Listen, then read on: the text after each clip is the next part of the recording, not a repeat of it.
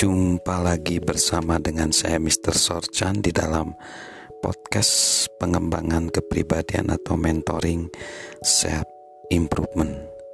Pada saat ini kita akan mempelajari satu tema baru yaitu bagaimana kita bisa menjalin hubungan dengan orang-orang secara efektif. Kita rindu kita bisa menjalin hubungan, berelasi dengan orang-orang secara efektif atau efisien. Karena ini penting bagi kehidupan kita.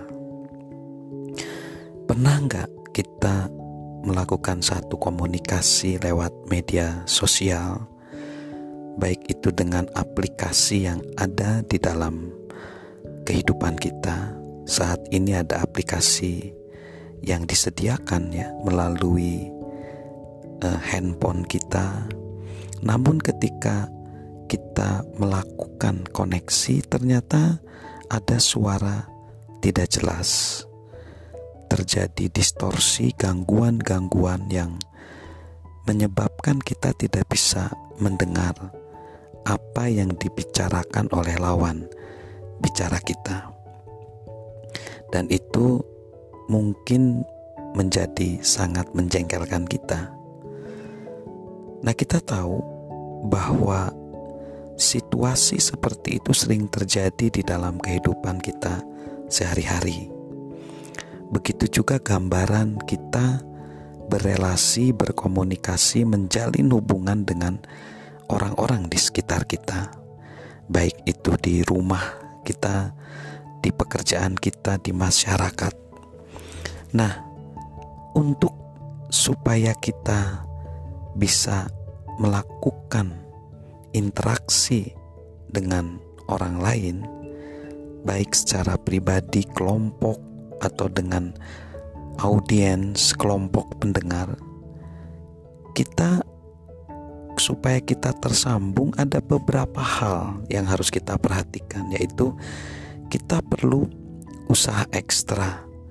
Orang-orang rela melakukan lebih dari yang dituntut. Perlu ada penghargaan sukarela. Mereka mengatakan hal-hal yang positif.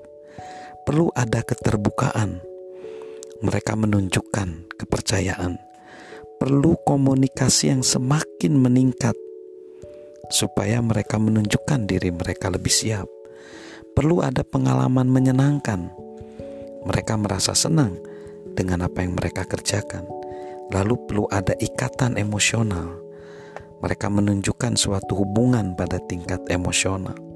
Perlu ada energi positif, yaitu seperti baterai emosional mereka diisi melalui kebersamaan.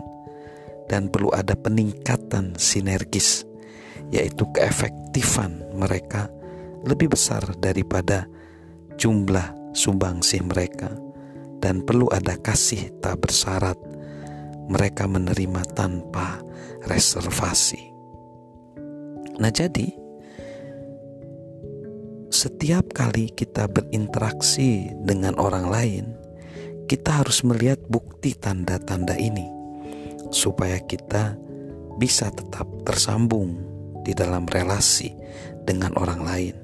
Jadi, kita perlu mempelajari apa-apa saja yang dibutuhkan untuk terhubung dengan orang lain, dan kita belajar mengukur seberapa bagus, seberapa baik keberhasilan kita di dalam berkomunikasi dengan orang lain.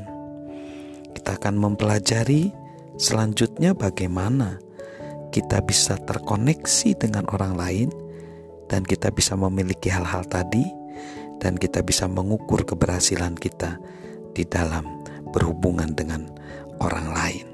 Salam berhubungan dengan orang lain, salam berkoneksi dengan orang lain dan salam sukses luar biasa bersama dengan saya Mr. Sorjan.